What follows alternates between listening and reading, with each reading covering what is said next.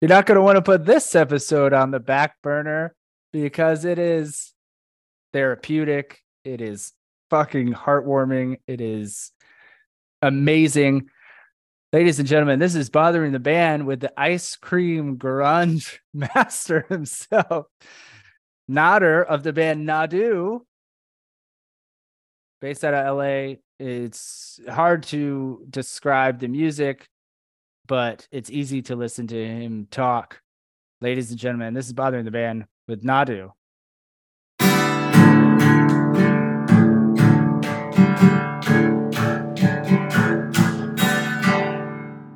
Dude, welcome to Bothering the Band. Again, uh, huge fans of your tunes. Tell the people how are you and where are you? Well, uh, I'm I'm I'm doing good. Um, I I'm I'm in LA now. Um, uh, uh, as I think you've already probably read, I'm originally my family's from Bangladesh, um, and I moved here when I was about 18 to Texas, and then um, I I did some.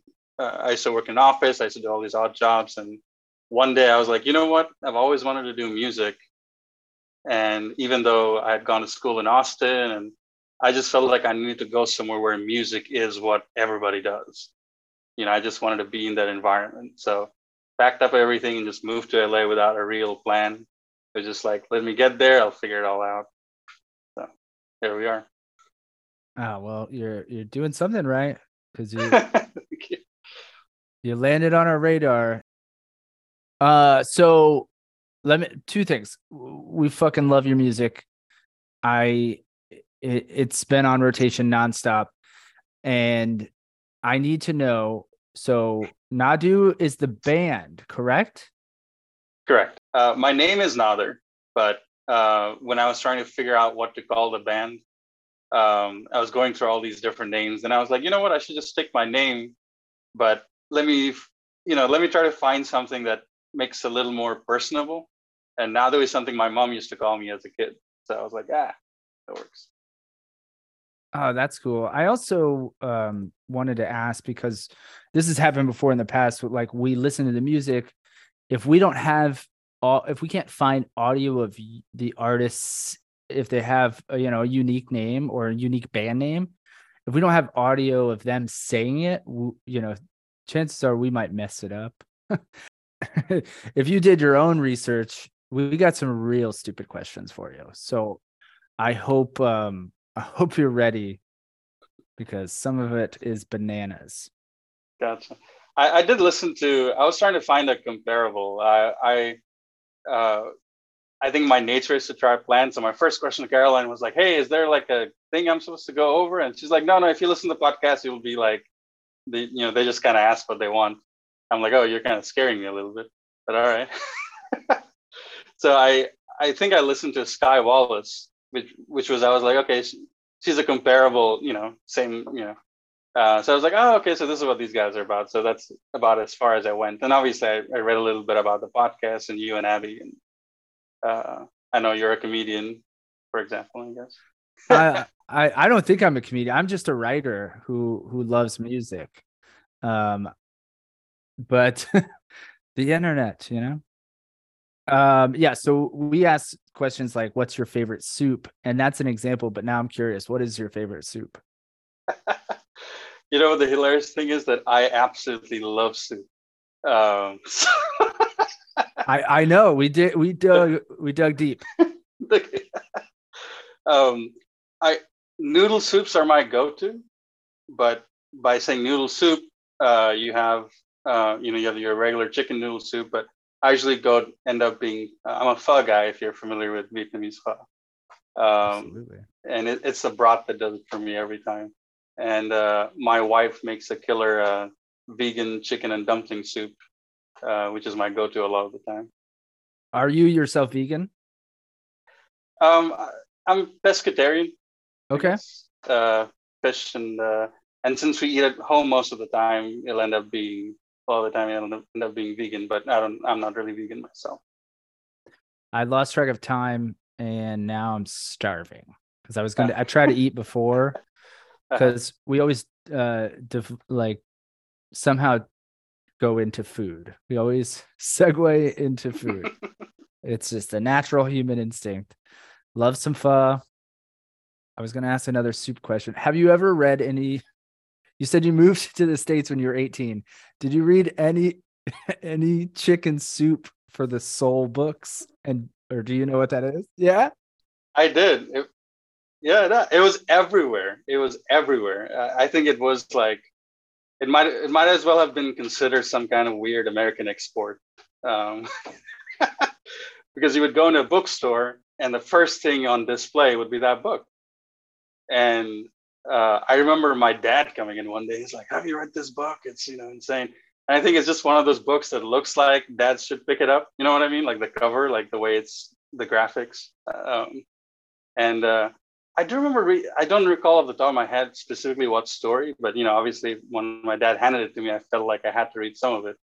Um, so I think I remember a few stories of being inspired. But but what what made you think of it, or because I'm just an idiot and I'm a kid of I'm a kid of the 90s as well. And I feel like um if you're of a certain age or demo, like you, you know, I, I guess it was all over though. I, I thought it was, you know, just lay I thought it was something like and this is exact verbatim, something your stepmom gives you and she doesn't know what else to give you.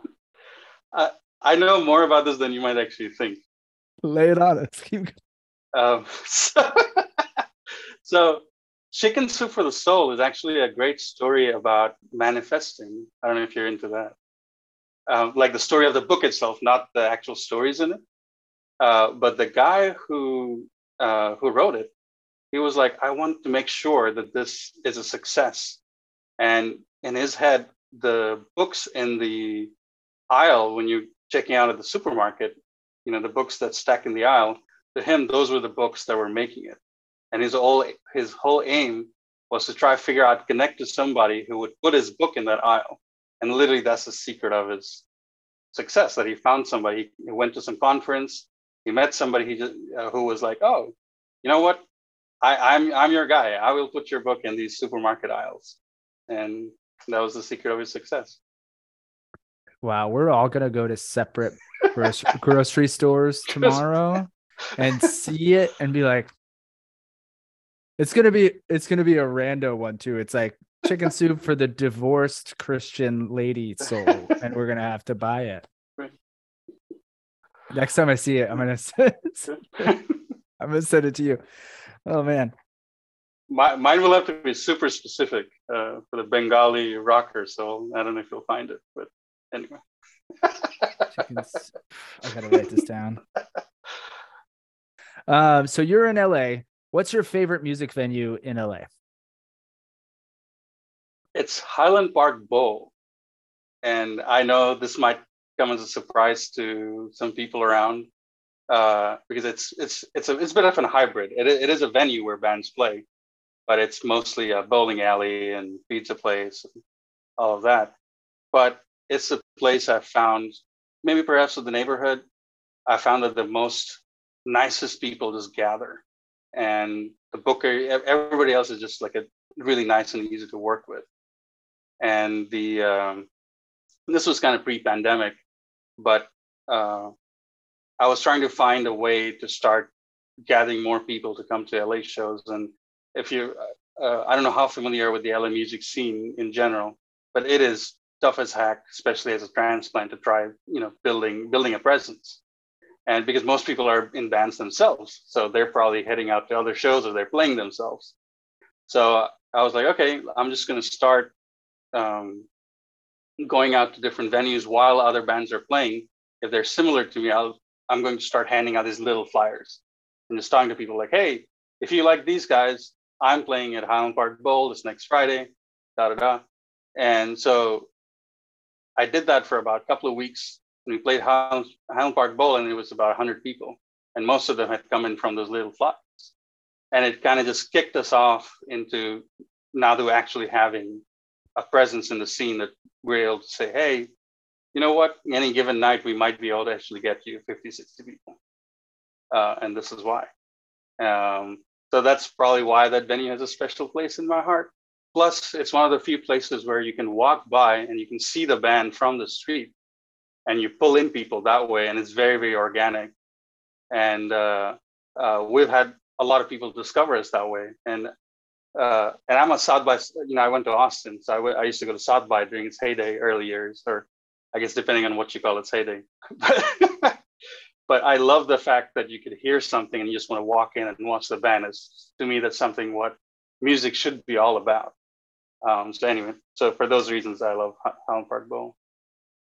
Oh man, that's uh that's a super philosophy. I love your heart is in the right spot, and we we have a few names, and I'm curious. So we've had a bunch of people from LA. We've done live shows in LA. We are. I'd like to think this sounds like hu- hubris, but I'd like to think we're tapped into a little bit of of different locate like different cities music scene specifically la we've done a, we did a live show there last last summer at hotel cafe. Oh okay.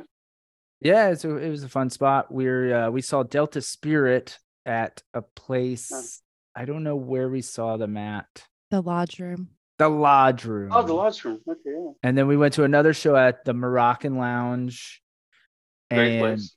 and we've just befriended you know quite a few people one of whom is named randy randalls of a band called no age. Do you know a band called no age? I absolutely love no age well let me say one thing and then you go. The minute i heard your your music i was like this this is updated no age. I was like this is fucking great and i love no age. Oh, anyways man. go you go. Okay. Um you know how you're you have these subconscious things that you do? And one of the reasons why i even shortened nader to nadu is because i love the name no age.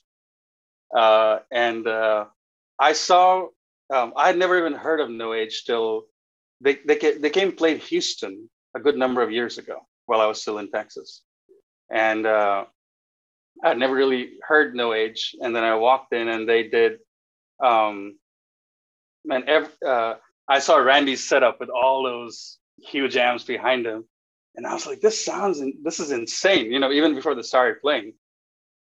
And I, I was expecting five people to come out because of the number of amps, and it's only Randy. So it just, I've never ever seen anything like it in my life, and I was like, "This is insane!" Two people, and I, I couldn't even begin to understand what the heck he was doing uh, with all those amps and all that sound. And it just completely changed how I approached music because, and that's one of the reasons why I even moved to LA to try, you know, do something with music. So, Man, I so like no joke. I was I it's in our notes already. Um I was like, you know, uh mention ask him if he knows of the band No Age. Um it's no surprise that you do. And I'm after we're done here, well, I'm gonna send you his email or Abby. will. Oh. and then was you guys should link up because it's it's just parallel tunes and great tunes. Um that being said, can you tell us about any other and just excuse my American idi- idiocracy, Bang- Bangladeshi musicians that we should listen to? Hmm. it's a bit of a it's a bit of an interesting question for me because uh, the the interesting thing is that um, I've been away from Bangladeshi music for a long time now, um, so my references are probably not even updated. Or any in the States or, you know, any, Yeah, yeah. you know. Um, but I think I can give you a good. Uh, so when, when uh, I started music in high school, and that was right before I moved to the U.S. And one of the things that was going on was people our age were actually playing rock music, and most of the scene before that was, you know, there were some bands around who were doing 70s rock and 80s rock, but there was no real contemporary scene. And when I was in high school, that was a heyday of uh, Korn, Limp Bizkit, Raging Machine, all that good stuff. So me, me and my buddy, we actually, um, since these bands would never actually come and play, sorry, come and come and play in Bangladesh. Next best thing was uh, was cover bands, who would actually have covers from these bands. So uh, me and my buddy, when we actually started playing music in high school, the first show we did um, uh, was covering Rage Against the Machine, Korn, and all these. Um, but we were really inspired by these uh, this band called Cryptic Fate, uh, and uh, they're still around. And I think, given your taste in music, I think you will enjoy them. Um, and they play like just good old. They're really inspired by Iron Maiden, Megadeth, that kind of thing. Um, but there were the few guys who were actually doing, or our, or close to. They're still, in a good number of years our senior, but at least they were a little more contem- contem- contemporaries uh, compared to the other bands. Uh, they're still around and still kicking. Um, they do some good, they do some good music. Uh, you can check them out. Do they do covers or, or original? Oh, they do original music. Oh, okay. Um, Cryptic Fate. Okay. Sorry, that, that was a bit of a sidebar. Uh, but uh, yeah. no, I I I like the thought of, of of you guys rocking out to Limp Bizkit. It's real. it's it's real adorable and funny. Yeah. oh man, have you ever seen any of those bands live? Limp Bizkit, um, Korn. Uh, unfortunately, no um, I was hoping to catch the Machine. That was pre-pandemic when they announced that tour. Uh, yeah. But in the in the past couple of years, I've really focused on. It's kind of odd when you make that mental transition from being I'm a music fan and I'm now a rock star. You know, you cross that line, and it's very hard to go back and forth. Uh, the last big show that I actually caught was Jack White when he just recently came oh, uh, nice. to LA um, that was a dream come true because I actually missed him uh, right before White Stripes broke up. They were supposed to play Austin City Limits, and right at the last moment they announced that you know, or they're breaking up, or they're taking hiatus, whatever it was, and I didn't, I couldn't see them, and that was back in I think 2007 or something like that. Um, so he, um, are you guys in LA? No, I'm no, in Florida. I'm in Florida, and That's Abby right. Abby is in Wyoming. Gotcha. um, I, we, I, we I wish. have an interesting. Yeah, I gotcha. I do an interesting Wyoming story if we have time to get into that. But uh, but Jack White announced that he was doing a small show here uh, at the Belasco, which is a small theater. I don't know how familiar you are with that. And uh, so my my wife just applied for the raffle, and we just got in, and we were I think I don't know one of maybe 300 people there. It was a it was amazing. I was 10 feet away from Jack White. I could not have dreamed a better. it was insane. Wow. Um, yeah. Oh man, I have chills just thinking about you being there.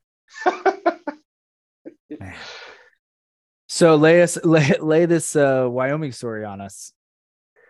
Um, I actually went on a. This was while I was still doing corporate work, uh, and one of the things I used to do was uh, compliance work. And to cut a long story short, um, I walked into this cattle rancher's guy office, uh, trying to tell him that he owes us money. and walking into the room, watching all these uh, mounted uh, animal heads on the wall, and about to tell him that he owes he owes us money. um, it was a very very harrowing experience. Well, that guy's a big listener, so he's he's probably real esteemed right now. That uh, you mentioned your corporate job. What was your very first job? My very first job was as a um, uh, was as a cashier for this chain called Taco Cabana. If you're familiar with it, they're a Texas taco chain, and uh, I was hired, oddly enough, because I spoke English oh, okay. because uh, most of the crew was, I guess, Hispanic, mm-hmm. uh, and they were they were more. Uh, um, they had an easier time with Spanish, and uh, my uh, when I when I moved first, I was just looking for, and they were like, "Hey, you can speak English, uh, you can do the cashier." I was like, "It's a weird qualification for this job, but you know what? As long as I got the job, I'll take it." Do you get anyone did you or do you now get anyone speaking just automatically speaking spanish to you or mm. any other mistaken identity uh Spanish, I think, is the most you usually the most first that people go to simply because they might assume I'm I'm Hispanic as well. Um, and also, you know, given most of the time they'll uh, that'll be the demographic I might run across. Yeah. So Uh, Abby worked at a Taco Bell, oh, so you guys have tacos in common in your younger formative years. You know. Uh, let's see if we have this in common really quick. Abby, do you know how to roll a burrito properly? I mean, I didn't make the food, so probably not. Probably not. Um, I like you go in and then roll a little bit and then in and then roll. Uh, I'm I'm the same way. I I could I think I had to jump in like maybe twice. I remember because the number sticks out to me because all three times the customer came back. And they were like, this is exactly, but I can run a drive through window better than anybody. I just want that to be known in the world. wait, wait, wait, wait, wait. Someone, someone bought a burrito Uh-huh. and like apparently like judge how it was packed, like rolled, and then brought it back and was like, Brought I'm, unha- back. I'm unhappy with this Uh, presentation. Yeah, because it's falling apart. so, because you expect to just unroll your burrito and straight get straight to eating, right? So you can't do that if it's falling apart. I guess you would come back. Those were white people for certain. I don't think I would ever do that.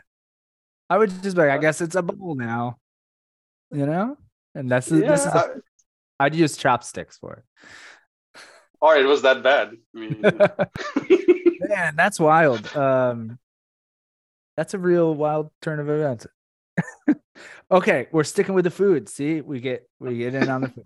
Um bottle of soda, can of soda, or fountain soda. oh, I don't know if you like this answer. I don't drink soda. That there are there are no well, do you drink bottled air? Boom, nailed it. Uh, um, well, I, I like Spindrift. Are you familiar with Spindrift? Oh yeah, yeah. Love it. I love the Uh, the half and half one, the half uh-huh. tea, half lemonade one. Oh yeah, that's my favorite. They also have now have like a strawberry lemonade. I think. Oh, nice. Great. Yeah, I drink that. I drink like the sparkling water as well. Gotcha. I couldn't do Lacroix for some reason, and Spindrift just passes that test somehow because I guess they combine actual fruit juice with carbonated water. And the bubbles. I like the bubbles in Spindrift better. Better. It feels better. Absolutely, one hundred percent. so you don't drink so like if any reason or just like it's not your jam? Oh no, it's just be- honestly because of diet. Yeah. Uh, um, because it's just so much sugar, and if it's something I can easily get from something like Spindrift, it's an easy replacement. You know. yeah. Um, that's really where it came from. I'm right there with you. Do you drink uh well you, you probably don't drink milk, right? Pescatarian, vegan esque. You drink Um, right? I, I I eat cheese. Okay. Um, I don't end up drinking milk because at home we just keep. It'll be usually be oat milk. okay. Do you drink coffee? I love coffee. Absolutely love coffee. And do you put oat milk in it or are you going black? I go black. Um, I'll, I just do a hint of cinnamon, and I do this fancy thing, which um, I put an orange slice in it from time to time, which I don't know if you've ever tried. I have not. I have not, but I will definitely do this very soon. I love coffee. I drink coffee like a maniac. Uh, I also like for the listeners and for Abby. I like your you're you're getting comfy now. I love it. Oh. Look, he's chilling. Uh, perfect segue. Where do you where do you get your hair cut? Oh, uh, my wife does my hair. She does a great job. You look cool, man. Thank you. Um, I always had, it's one of those weird things that I knew I understood about me, but I've always found it hard to settle on a hairstyle. And I would always be jealous of people who are like, oh man, this guy knows what to do with his hair for like since the age of, I don't know, 14. And for some reason, I could never really settle on something uh, until maybe a few years ago. And then my wife just cut it. And I was like, okay, I like this hair. And she's like, okay, I guess I'm cutting your hair from now on. I'm like, all right, cool. Does, does she dye it as well? hmm She does everything. Oh, well, Um, next time we're in LA, little- I'm gonna go get my hair did. Yeah, can she cut these bangs so I can stop acting like it's early 2000s emo? uh, she can. I mean, she does her own hair too, um, so I'm sure she can. And she's not a hairstylist, uh, right? No, no, uh, no. Uh, Uh, I I suffer from the same thing though. When I, especially again, younger years, um, I didn't know long, short, you know, more like hip hop, more punk rock. I couldn't really find my niche, and it took me a long time. So I feel your pain. Yeah. You can pull off a much cooler look than I can, though. uh, Uh, I also think with like certain levels of musical talent, you could pull off anything. So, you know, you, you could, I don't know, I'm trying to think of the craziest shit ever, but uh, you could have a bowl cut like Jim Carrey in Dumb and Dumber. yeah, it seems like as long as you're distinctive, um, that's really the uh, uh, the thing that comes across, I suppose. Yeah, it's like the mullet thing is is kind of in with certain Mm. indie bands, depending on where they're yeah. from. And then it's like, eh, that's that's a I see that with a lot of. Australian bands. Um, yeah. uh, and Canadian. We've seen a lot of Canadian, yeah, with with that. We're having a fun time. Okay, uh, do you have any windows in your that yeah that you're face, facing right now? And what do you see out those windows? Um, I have I do have a window behind me, um, and I just see my neighbor honestly, and my neighbor's another house. Um, uh, I was uh, speaking of which, I was, I was lucky enough to uh, move out of an apartment and actually find a house during the pandemic. Um, but, but that that's that helped also. And now it's stocked with chicken soup books and and the window. everyone listening right now, go listen to the song "The Window." It's great. uh, this question came to us today. Do you have, since you have a, a new home, uh, well, relatively, do you have a favorite burner on your stove? Huh? Actually, I do. That's so weird. Everyone think- does. Why is that? I, I I've been re- recently trying to be more self-aware of you know diagnose you know social anxiety cues or whatever, and one of the things I learned that uh, you you pick out something that's familiar to you and you keep going back to it. Uh, and apparently, it's the same thing that extends to even when you go to a coffee shop. You have a favorite barista that you keep talking to. Um, and it, it gives you the sense of familiarity every time you're so it's not enough that you go back to the same coffee shop you order the same thing you, it also helps you to be with the same person so maybe having your favorite burner is i guess similar So which one is it? oh i never answered the question i guess it's the it's the front right i have four burners so it's the front right okay, so you're going front right. Abby, what's yours? Mhm. Front right? Oh, I gotta go front left. No, My the front left one is the bigger one on no, my front s- right's the big big one.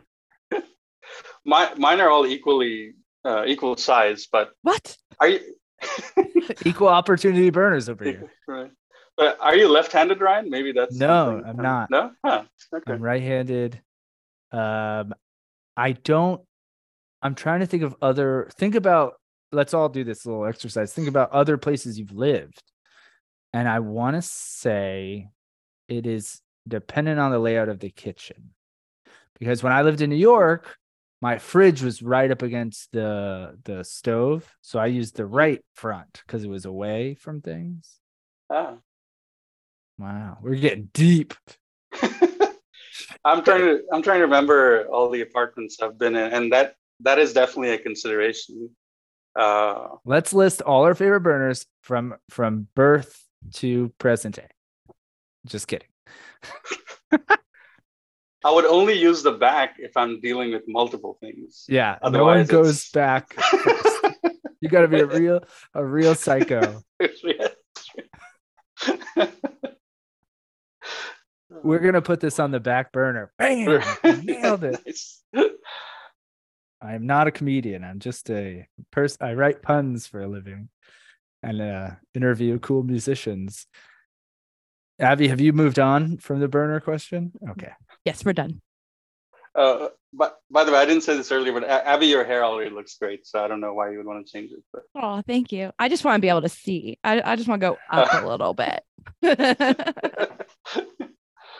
She's had the same haircut since uh, middle school. It's just the bangs vary, you know. So, oh goodness, I'm that person he hates that figured out the haircut. Yeah, you figured it out so fucking young. You're like, this is it. Right. I was about to say. it's shape. It's shape of my face. Everything. It has. It's everything. Ryan, uh, really quick, did you ever do that thing where I even I even use this chart to try to figure out what my hairstyle should be depending on my face shape, and I still could not understand what the heck that was about. No, I do know what you're talking about. I never I never used it. I I when in my younger days I followed, you know, whatever was cool and I was always late. Uh, like all the time. So if it was like a long hair, I was a year and a half late to the game. And everyone had cut their hair, they had fades and shit like that. And I was like, oh, I'll go fade. And then everyone got some other fucking frosted tips or something. And I was late to that. And you know. You still have frosted tips. It's uh, yeah, oh, I we, do. We just can't see it. no. Um. Well, now that you mentioned that, did you have any like trendy hairstyles in like high school or that you regret? Um, you know, I didn't have a trendy hairstyle because I still was suffering yeah. from that, trying to figure out my hair. But I did want to. I did wear those beady beads necklaces. You know what I'm talking about? Oh, we yes. did. they were so in. They were so in. Um, I thought I was like the coolest mofo rolling in. Like, did you have any puka shell necklaces? Uh, no, those didn't make it across the. Oh, okay. Across the All divide. But. but but chicken soup did. That's chicken, that's chicken soup did. Chicken soup in those terrible beaded necklaces. this is um, this is like therapy. This is it fun. really is. This is fun. The the whole thing. this might spur something as well. Okay, a recent song you've had stuck in your head. Huh. Recent song. Uh, Joke by Chastity Belt. Oh yeah? yeah? Fuck yeah, yeah, dude. There, there's something about that chorus, uh, and it's so simple. And but it just it was just always it's just stuck in my head uh, and i'll come back to it every couple of months like once i got into it and when i listen to it i'll have to listen to it like 10 times in a row i was supposed to see uh. them and then uh, i got tickets and it was right in the middle of the pandemic so i got tickets before pandemic happened didn't see yes. them and it's one of those things we talk about a lot where we're we're both in places that it's very rare for good bands to come like good indie bands mm. um and so it's like, well, that was my one chance. Fuck, I gotta go to LA or New York or something yeah. to see them. Uh, okay, what's one song? What's one song that always gets stuck in your head? Hmm. stuck in my head. Man, that's a tough one. But I'll have to go with, and this is this is really old school, but uh, "Break On Through" by the oh, Doors. Yeah. Nice. Good uh, answer it just never ever left my brain, and I think it has partly to do with the fact that um, w- when I was a kid, my introduction to music at first was through my parents, which I think a lot of people are. And for some reason, my mom got me onto Michael Jackson, and I would just listen to you know his albums on repeat because that's all my mom had. And then this one day, my friend goes, he puts in this mixtape, and he's like, "Man, I'm gonna blow your mind." And the first song that comes out is "Break On Through." And I was like, what is this? And it just completely changed. And believe it or not, the first thought in my head, and I had I didn't even I didn't even like the concept of being a musician at that point for some reason. I don't know why. Or it didn't even strike my brain. But as soon as I heard him sing, I was like, I want to be that guy. That's the guy I want to be. And I didn't even realize that, you know, he was, you know, he was dead and this was, you know, music from the 60s. I didn't I didn't know any of that at the time. But I was like, I want to I want to go where he is I want to make music like him. I want to sing like him. That's the guy I want to be. Um, so oh, it's always man. stuck in my head. Dude, Um, that's a that's a fantastic answer. It makes me think. I, I'm sure mo- a lot of people have this. That one friend who kind of opens the gate, if you will, the floodgate of music for you. Because yeah, we are given this uh this collection from our parents, and then someone kind of opens it up, and it, that happens throughout your life. Like someone else might open up a different door. Uh, but my I remember uh, my friend Richard Edmonds. I remember I was I was very much into pop and rap, and really young, and he played the Doors for me. He played um. Hmm. What was it? Bam, bam, bam, touch me, bam, bam, bam, bam, bam, touch me, bit. And I was like, "What is this weird thing?" And I remember being viscerally affected as yourself. Mhm. That's very cool, man. You're you're you're closer than you think. You're you're in LA. You're you, you look and dress super cool. You. Take your shirt off on stage? You got to start doing that. Oh, yeah. I have to build up some abs first, I think. Well, the heroin and booze and that'll help. That's- yeah. No, don't do that. Um, that's cool, man. Well, Abby, do you what what was the music that opened your? I feel like you were cool. You knew your hairstyle. I mean, my parents listened to stuff from the 60s and 70s. So, yeah, I knew that already. But I do remember the friend that opened the floodgates was my friend Nick Taylor. Um, we used to just trade everything all the time. And then also, if I heard something, I would look it up on, you know, like Napster and be like, what was that? oh goodness, that was like late in the game. Oh. I feel like. It was. It was later. I remember punk rock though. When when I when Justin Zito, I that guy could be dead. I don't know, but he's still a boy in my head. And he was like, "Listen to this," and it was like Operation Ivy, Rancid, all that shit. And I was like, "This is exactly what I need in my in my ten year old life." I uh I, I have something to tell you on, the, on those lines. So that was the first floodgate. The second floodgate was punk, and um, I think I saw. I think I saw the music video for Blink One Eighty Two, All the Small Things, and that just started something in me. And the thing is that in in Bangladesh, very few people knew punk outside of Blink One Eighty Two. But for me, for some reason, I was like, this seems like too small to be contained in one band. This has to be, you know, a, a more expansive genre than this. And I went down this rabbit hole where I discovered the Sex Pistols, Pennywise, the whole SoCal scene, and uh, I had I had I actually knew somebody back then who was traveling from the U.S. to Bangladesh, and I had them bring a pair of Vans just so I could be cool. And nobody in school even knew what the hell they were they were like, "Who's this kid wearing like checkered, you know, shoes for no reason?" But I, but I, I knew what they were, and that was good enough for me. And I was like, "Oh man, if these people only knew, you know, about all these," and I would, I would go back to. Are you guys familiar with LimeWire or Kazaa? That was Of sort of before Oh, yeah. Uh, so I would just download whole out, you know, whole, whole, whole albums from there, and just keep getting into it, and all these references that nobody else would understand. Um, but I think that's part of the whole manifesting thing because I, I feel like I kind of manifested myself being in LA at some point or being in SoCal because I would that's all I would listen to. I would just listen to bands from SoCal. Uh, of course, Offspring was big too. Yeah. I heard uh today I heard Pretty Fly for a White Guy and I Uh-huh. am surprised and a little bit ashamed at how much of the lyrics I knew. I could probably sing the whole thing. It's This- wild. This is way too therapeutic. Um, I'm, I'm saying, especially with their latest album coming out, I had to go back, and I was like, "Wow, I I know this whole Americana album, top to bottom." Oh, dude, that Crash album was it called Crash or whatever Self Esteem was on, and with the Yeah, it yeah. was the skeleton cover. Yeah, um, it wasn't called Splash, but but now you made me forget it. Oh, devils!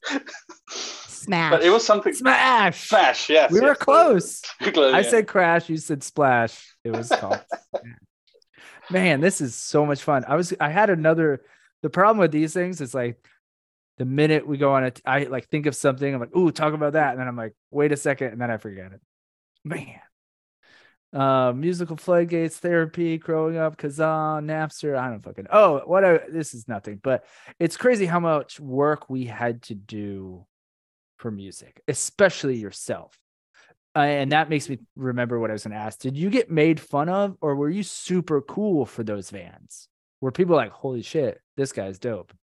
Um, I got made fun of Oh, because because the thing was like even I guess I uh, I didn't actually now that I look back on it, I didn't actually look cool because I also wasn't getting the full picture off the off the whole trend. If you know what I mean, like I'll be still be wearing these, you know. Um, uh, okay, I have to dial it back a little. Do you remember when Travis Barker first started like being a fashion icon? And one of the things he would do is he would wear these really baggy, uh, baggy pants with these white shoes, and it was this huge contrasting thing because it would be all black and these all white shoes. And I was like, man, I could pull that off. so, so I just wore that, and people were like, "What are you dumb? Like, why are you wearing this white shoes with black pants for no, you know, reason?" Weren't but that was like the only shell thing. toe? Weren't, didn't he wear like Adidas shell toes as well? Uh, I don't remember the So were your That's- white shoes Vans? No, so that's No. the thing. I, I, I was- I was just copying the. I was just copying what I saw, not the actual Yeah. brand. So I can. I was like, okay, you know what? If people made fun of me, you know, it was it was uh, it was warranted, I suppose, because I was I wasn't fully committing myself to what I actually had in my head, you know, or what I was supposed to, I suppose. You were doing the best with what you Right. had. right, pretty much. Oh, Anyways, that's so that's pretty fun. Um, let's stay with music here. How do you describe your music? Um, you know, I was just thinking about this today uh, because I start off, and you know, you listen to a bit of my catalog, and you can clearly see that I start off very much in the garage rock, surf rock, punk rock area. Um, and the latest album is de- deviating from that, uh, from that uh, heuristic way, I guess. But I guess I would have to describe. End of the day, it's it's rock. It's, you know, it's rock and roll. But um,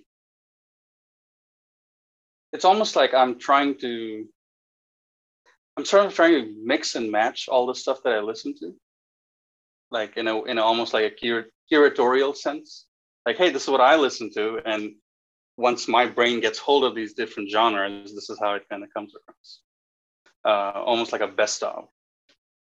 Did that really make sense? It, it definitely made sense without a doubt. It's gonna be real hard to write about it after the fact. That's a cheat question to get the guests to be like, help me write the introduction and the in the description Oh, of this fucking episode. Oh, okay, okay. Let, let me help you out then. Um,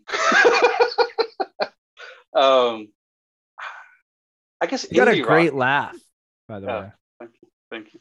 Yeah. Um, uh, Indie I, rock. uh, yeah, I guess indie rock would be the most apt description, but uh, uh, so somebody once uh, somebody mentioned the other day just because I'd listened to some of the later songs, they were like, "Hey, man, I know you're kind of, you know, going off into a different different vibe, but I can still feel your garage rock heart or your punk rock heart in. No matter what you do, I still there's still that heart in it. So, but I don't know. That probably still doesn't help your introduction. Well, you got some blues in there too, and I guess what I want to get at is, in on our platform, is more Mhm. adjectives, more genres of music. genres. Instead of instead of fitting you into Mm-hmm. a genre, let's make up the genre. And Gotcha. I, I don't have any off the top of my head, but we can make that up. Not Gotcha. not well. If, just keep doing you, and one day it Mhm. will be, um, you know, you know how like uh something that becomes so big or so known, it, it has its own I don't know philosophy behind it, like Hmm. like Seinfeldian or whatever the fuck. And we'll we'll use uh yours will become a religion. It'll be uh Naduism. Bam. um, Oh, you laugh now, both of you. uh, Okay. In 50 Um, years, when our kids are like, Ah, my dad made me listen to Nadu. Man, Um, until the floodgates. We're getting somewhere. now that you mentioned blues, you know, it's one of those things. You know, you you try you try to you try to go back and analyze yourself. Um, the um, my first introduction to, and I think I drew heavy experience from the Black Keys' first album, The Big Come Up. Um, and I think that really drew me into um, in, into that world of blues, garage rock. So I, that's definitely uh, early influence in some of the songs. My later, uh, this album has more from stuff like Snail Mail or uh, Japanese Breakfast, and I know Japanese Breakfast would be indie pop. Um, uh, Snail Mail would be indie rock. Um, I have some jazz stuff in there, um, which I think also falls. So, yeah, indie rock or alternative rock is usually probably what would make up the general umbrella of what I'm doing now. Um, Yeah, that's what the man will call it. That's what the you know, we're gonna call it something else. Right. We'll figure it out. Uh, Uh, become your own niche, right? Uh, yeah, for real, you know. um, and it's it's it's entities like this. We're we're trying to give it a label so other people will go, oh, I like this. I'm gonna listen to this because if I if we call it something that we make up, no one's gonna know what it is. So we're we're just playing, you know, round and round, catch twenty two, and I I don't like it. We're gonna I'm I'm gonna think about this. This is um very philo- phil- uh, musically philosophical. We're gonna think of new genres to fit new like bands to to make up the genres. I'm rambling. How many pancakes do you think you could eat? Huh. Uh, I actually have a I have a good answer to this question. um, I think I could easily do ten, if not twenty. Ten for Wow. sure, because I've done that. What's the diameter of these pancakes? Regular, like, Oh, okay, that's a good Regu- question. I, I was imagining. Yeah. Not silver dollar or whatever they're called. Uh, like regular diner, you know, they're like a foot or whatever, maybe a little less, Right. 10 inches, 10 inches.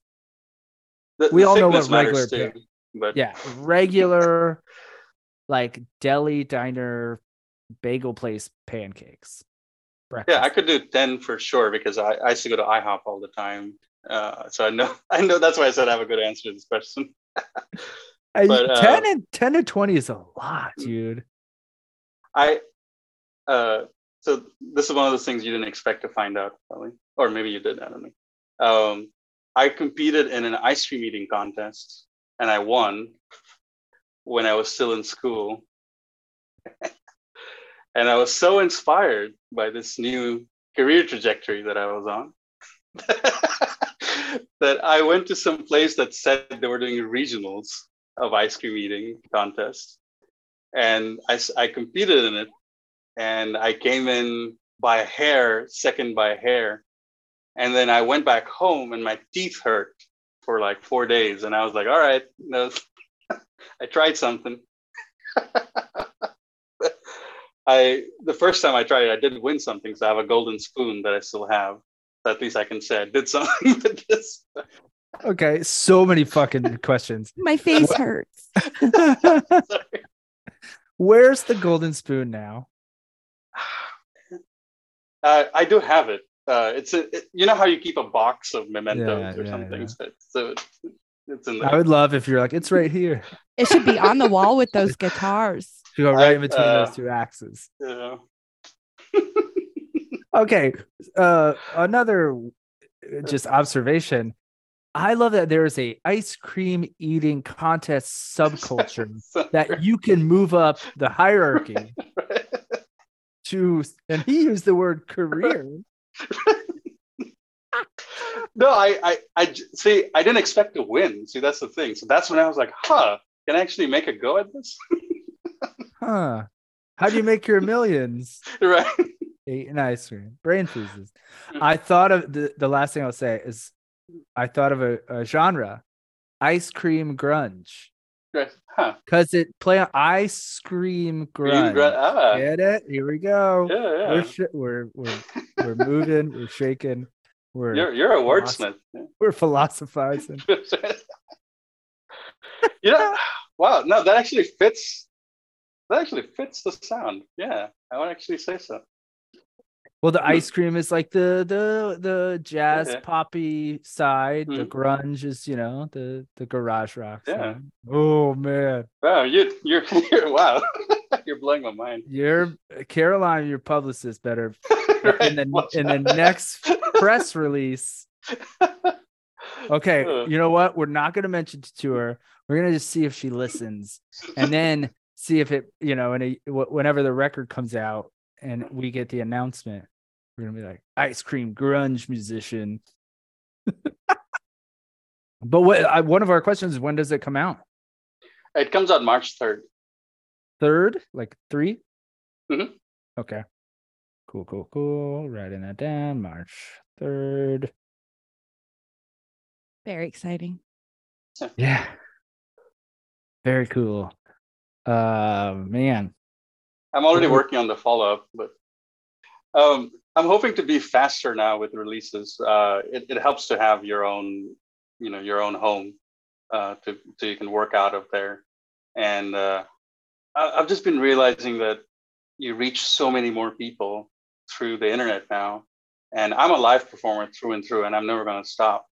But uh, it's just amazing how um, the reach is now. Like you know, somebody in Brazil listening to Nadu and stuff like that. And so I've just kind of drawn back into being like, you know what, I need to focus on releasing just more and more music. So because you know, the more music you release, the more people it gets to, the more they understand your sound, and um, uh, it's just been something that I, I've become more conscious about and starting to devote more time to.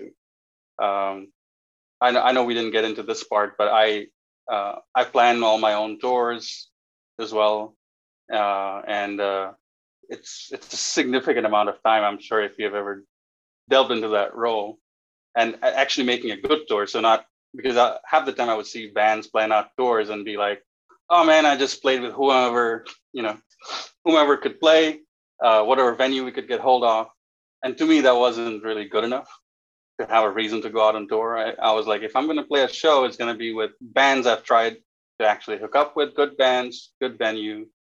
Um, so I had it kind of down to a science before pre-pandemic, and um, every show we played, we had an average of anywhere from 50 to a couple of hundred people. Uh, with the pinnacle being playing in Seattle, we played in front of about 300 people, um, and that was the first tour. Uh, but I've uh, I don't know if you're interested in this part, but um, I figured out this little trick of uh, of booking a good show, which was like um, it's not a thing now anymore. I guess Facebook events, uh, the pandemic destroyed all of that. But I would, let's say, I would find a venue, uh, and I would try to figure out what is the last semi big local band that played there, maybe a month and month and a half before you know before I'm looking at it.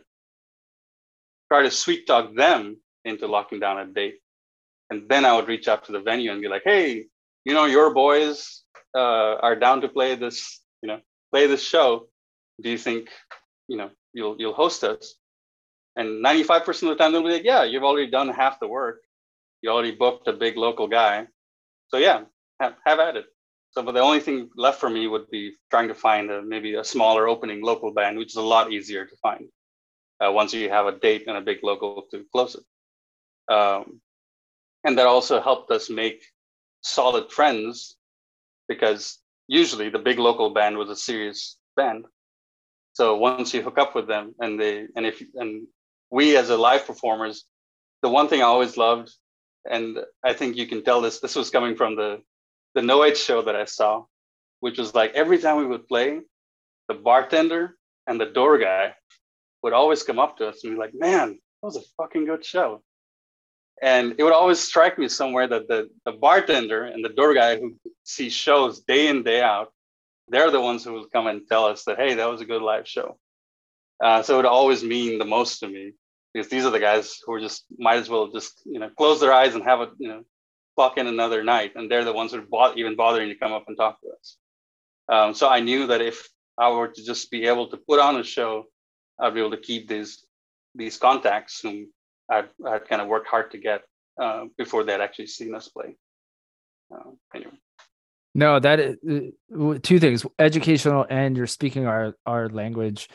We, like I said, we uh, were in LA, New York, uh, Orlando last year. This year we are going out on tour again, but all all doing DIY, doing it ourselves.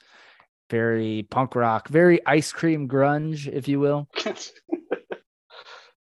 Oh, what is your band name, right? So I'd assume that first you were talking about the podcast. No, that's uh, what I'm talking about. No, Oh, I don't. I don't oh, play okay. music. No, Oh, um, gotcha. uh, but we both come from this background of of one DIY and two like how just put on a live show. Like this is working so well. What is the obvious next step? And we're like, I don't, let's fucking put on a. You know, I come from the comedy uh like background.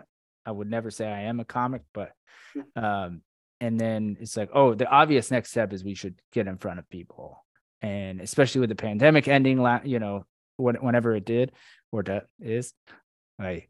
Um, but we're gonna get in trouble, and all the, yeah. So we're doing it literally, but that helps, and we almost subconsciously did that because in each place we, you know, found a band that that was there that we liked that we you know was either on the pod or somehow you know connected to the pod. That being said you should meet us somewhere. You should do two things. One if you you know next time we're in la we'd love to have you on the on the pod. Oh, absolutely, one hundred percent. sweet. And then we're, we're going to use you as your connection to highland highland bowl. Um and then please come to our wayward states next time you're on tour when you tour the fucking new album please come to wyoming i don't know how long she's going to be there but come to come to florida and wyoming please Oh, absolutely. Uh, where in Florida are you? i'm in Orlando? south florida no i'm uh, we grew up in orlando but i'm in south florida now i'm in i'm like 20 minutes west of fort lauderdale Gotcha. So there's a cool indie place called Culture Room here. There's another one called Revolution Live. Hmm. Um, those are where like the punk rock and indie bands would be. You know, oddly enough, I feel like I've heard of Revolution Live. Uh, I haven't made it out to Florida, but you know, when I was looking at venues, that Mm-hmm. strikes a chord in me. Um, I think I feel like I've heard of that. Yeah, that's where you would go to see like a Tokyo Police Club, a Bayside, Ah, a Peach. Pit, all these bands I've seen there. but there's something else I was going to say about booking your show. I don't know, I lost it. But I think whatever you're doing, keep doing it. And we firm that's that we firmly believe in in in that. You know, if if you want to do something, just just figure out your own way to do it, whatever that means. Uh, what is the name of the album? We- We didn't say that. Oh, it's uh, 16. Just the number 16. That's pretty cool. Um, uh, the the reason I picked the number uh, was uh, it makes it a little mysterious. Uh, one, uh, so it forces you to ask like, "Hey, so what is this about? You know, is it is it an age? Is it you know, is it coming from somewhere else?" Um, so you can interpret it in any way you want. Um, but mine mine was pseudo age uh, age-ish, uh, and if you've seen the album cover, it's me under a bed with my guitar. Um, uh, and uh, the the whole subtext is that so when I was growing up, I had to my my my folks weren't too enthused with me playing music, and they wouldn't give me the money to buy an instrument. So I was I borrowed an electric guitar, knowing that I would have to plug it in for it to make sound. So I would hide under my bed and usually pull it out at like 2 a.m. to try practice. Uh, and since I didn't have to plug it in, I wasn't making a lot of sound. So everybody was fine as long as, you know. And uh, the first time my folks even found out that I played was in the newspaper. Somebody had put a picture of us playing live. And my dad was like, What the heck is this? What is going on? and that's how they found out that I was even a musician. Oh wow, that's such a good story. uh, so I, uh, so you know, I wanted to make uh, make that an album cover because you know, like you said, it's a, it's uh, it's personal. And uh, one of the things that with um, uh, that I was exploring it because I made this, I started making working this album during the pandemic, was that I was, I was beginning to realize that punk rock was always my heart, but I was keeping some personal things outside of outside of music, and I wanted to start sharing some of that because I, I was realizing that one of the things that people would come back and tell me about some of the songs was like, "Hey, man, you know, these are some things I went through. You know, these are some emotions that I also felt." So I was like, you know, if I start sharing more of these moments, even though specifically they might not be the same for somebody else, but they probably went through something similar. So the more I share, the more somebody resonates with these. Um, so that's one of the reasons why I started uh, messing with different sounds because as long as they told the story, uh, it it became part of the uh, part of the resonance, I guess, if you will. Prior to that, did you find yourself like having a wall up that you had to kind of take it down brick by brick and, and and put more of yourself out there? Yeah, I mean, it. I wasn't fully conscious of it. I think when I actually started working on trying to write lyrics, I realized that I had it.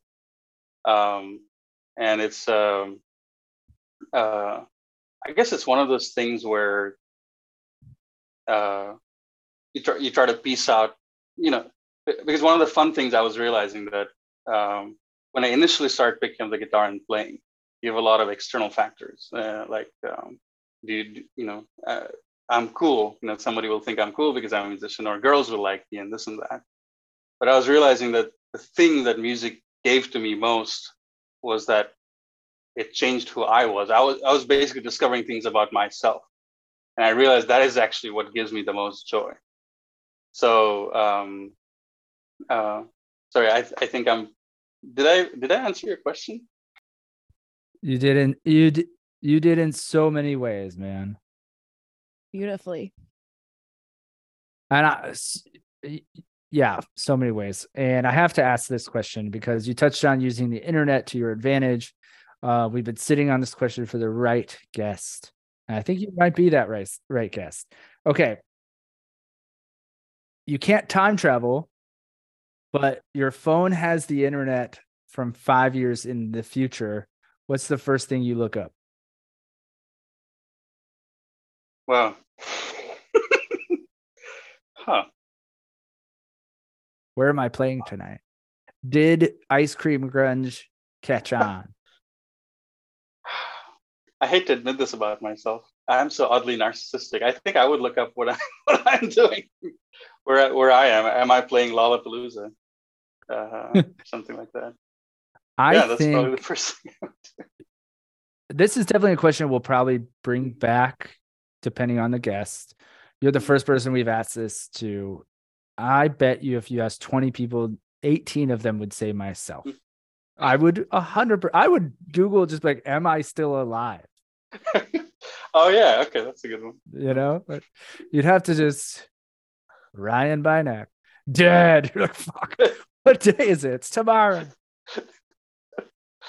Uh, well, you're trying to make me feel less bad, I guess. No, no, I, I well, yeah, yeah. yeah. What's uh something on the top of your anti bucket list? Something that you tried and you will never do again. I'm I'm a I'm a person of familiarity, so I'm.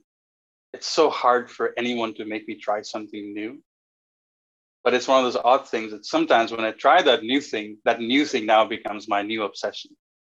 So now I'm all about this new thing that I just finally managed to break open and try. So uh, I tried, my wife took me as a gift indoor skydiving. Have you ever tried? Yes, I've done it. Yeah. Isn't it so oddly unsettling? I don't know. I don't know what your experience is so weird. So weird. It was. I didn't enjoy it. Yeah, I um the guy was trying to keep me afloat, and I don't know if it's just my body mass or how I how how awkward I am.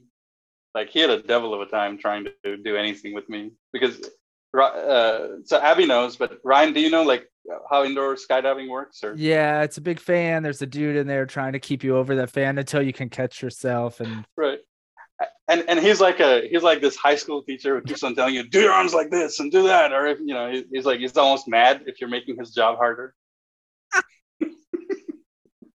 even though you're paying for the privilege of this experience. But anyway, so that's out. Never, never do an indoor skydiving again. Well, Um, I mean, I guess it took uh, maybe I might go back indoor skydiving, but definitely took me out of. I don't feel the need to do skydiving. Uh, okay. I feel like I I got whatever you know whatever I needed to get out of that experience. I think. Man, that's a great answer. I that's another thing that if I had to guess what the guest would Mhm. say, that that's pretty that's pretty close to what I would say.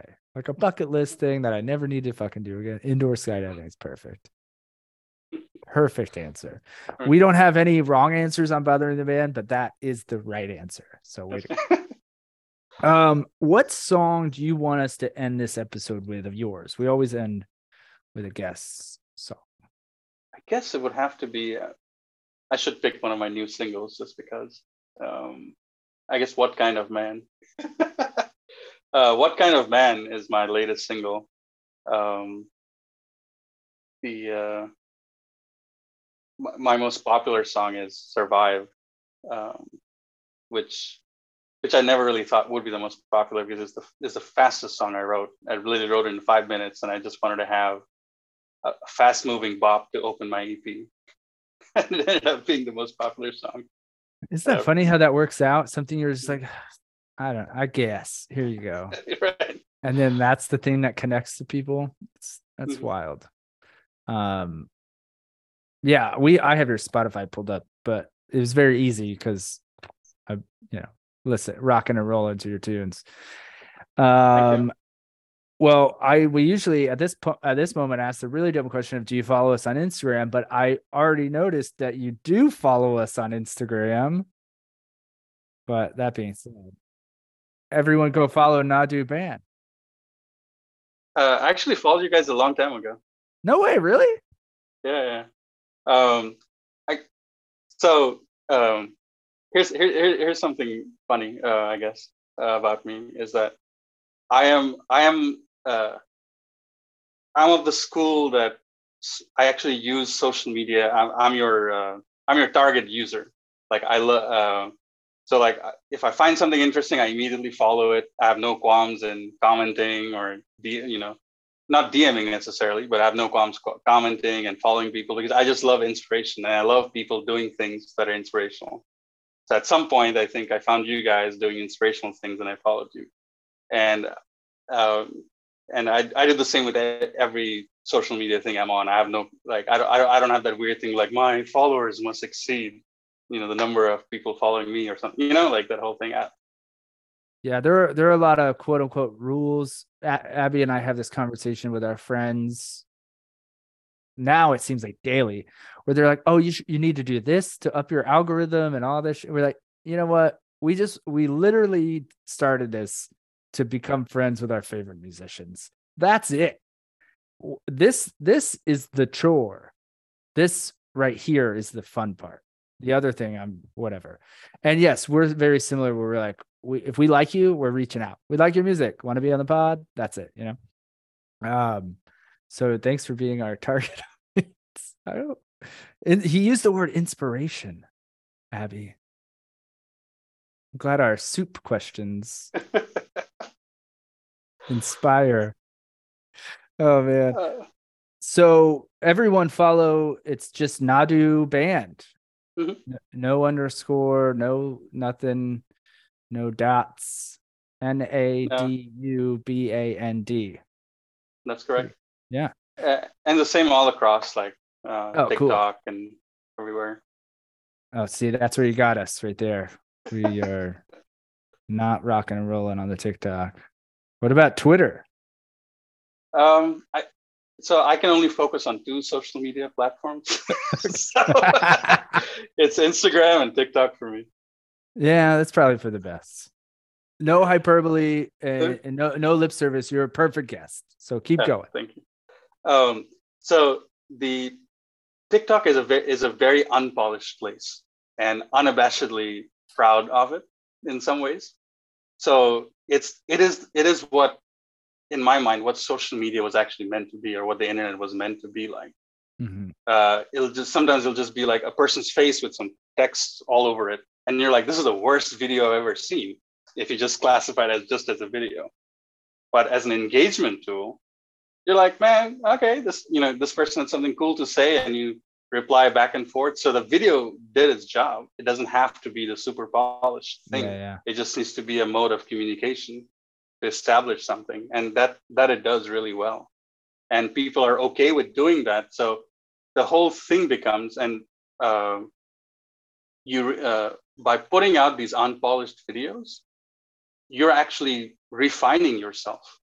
You're like, huh, I uh, since you know quantity just like with music the more music you do the better you get at it so with tiktok it encourages you it encourages you to keep putting pushing out these unpolished videos but it, in the back of it what it's actually doing is it's training you to be better at video simply because you're just you keep pushing them out and you see other people pushing out unpolished videos so you feel less bad about doing it yourself and anyway just kind of keeps going like that do you own stock in tiktok TikTok stock? Okay. No. But uh but I was an early proponent of Facebook ads for music. Oh, okay, um, cool. Um, so I think that's where that nerding thing comes from. And that's where I found most of the early listeners of Nadu. I, I just messed around with Facebook ads for a little bit and I didn't really know what would come of it. I just wanted to try it because I was like, here's an avenue. Why not try it? And when we when we went on tour, it's really when it started making sense that why it was worth it. Because every show, Ryan, every show we played, at least four people, four to five people would come up and be like, yo, man, I found your music on Facebook. I'm like, really? Really? You found it on Facebook? That's wild. You know, I, I was just trying something.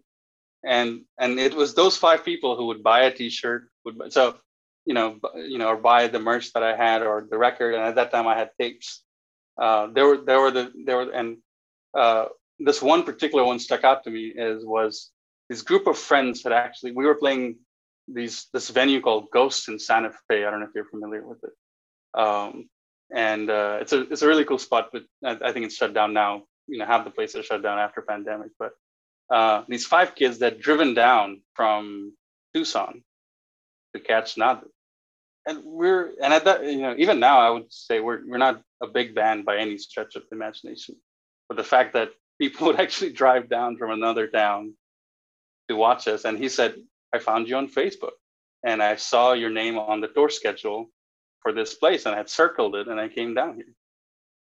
No, that's magical. And uh, you, you said you weren't, you know, a big band, but to those kids, you're massive, you know, and and I we try to remind ourselves that um, you know we we are lucky because we get to geek out with our favorite bands. Um, but we identify with what you're saying with our whole heart because we're going at if if you substitute the word podcast for band, we're doing the exact same thing. We're we're putting out con- like something that we believe in, and we're just say we're like we hope people listen. Here we go, you know, and I we we measure it by those interactions and those little reassurances, which are again massive. Like seeing people on our Instagram just comment about the artist to me is the greatest thing. Like, oh my God, I love Skye Wallace. Gonna listen to the episode. Like, I'm like, oh, fuck yeah, that's great. I love that stuff. Um, when we were in LA, we had some lady came up to us in the show I was like, I love the podcast. I saw it on this. I came and it was like, oh, it was like we're, we're almost tempering our excitement. I don't know if you ever do this where I want to be like, oh my God, thank you so much. You have no idea how much work this is. And to this little reassurance goes so it's gonna keep us alive for a year, you know?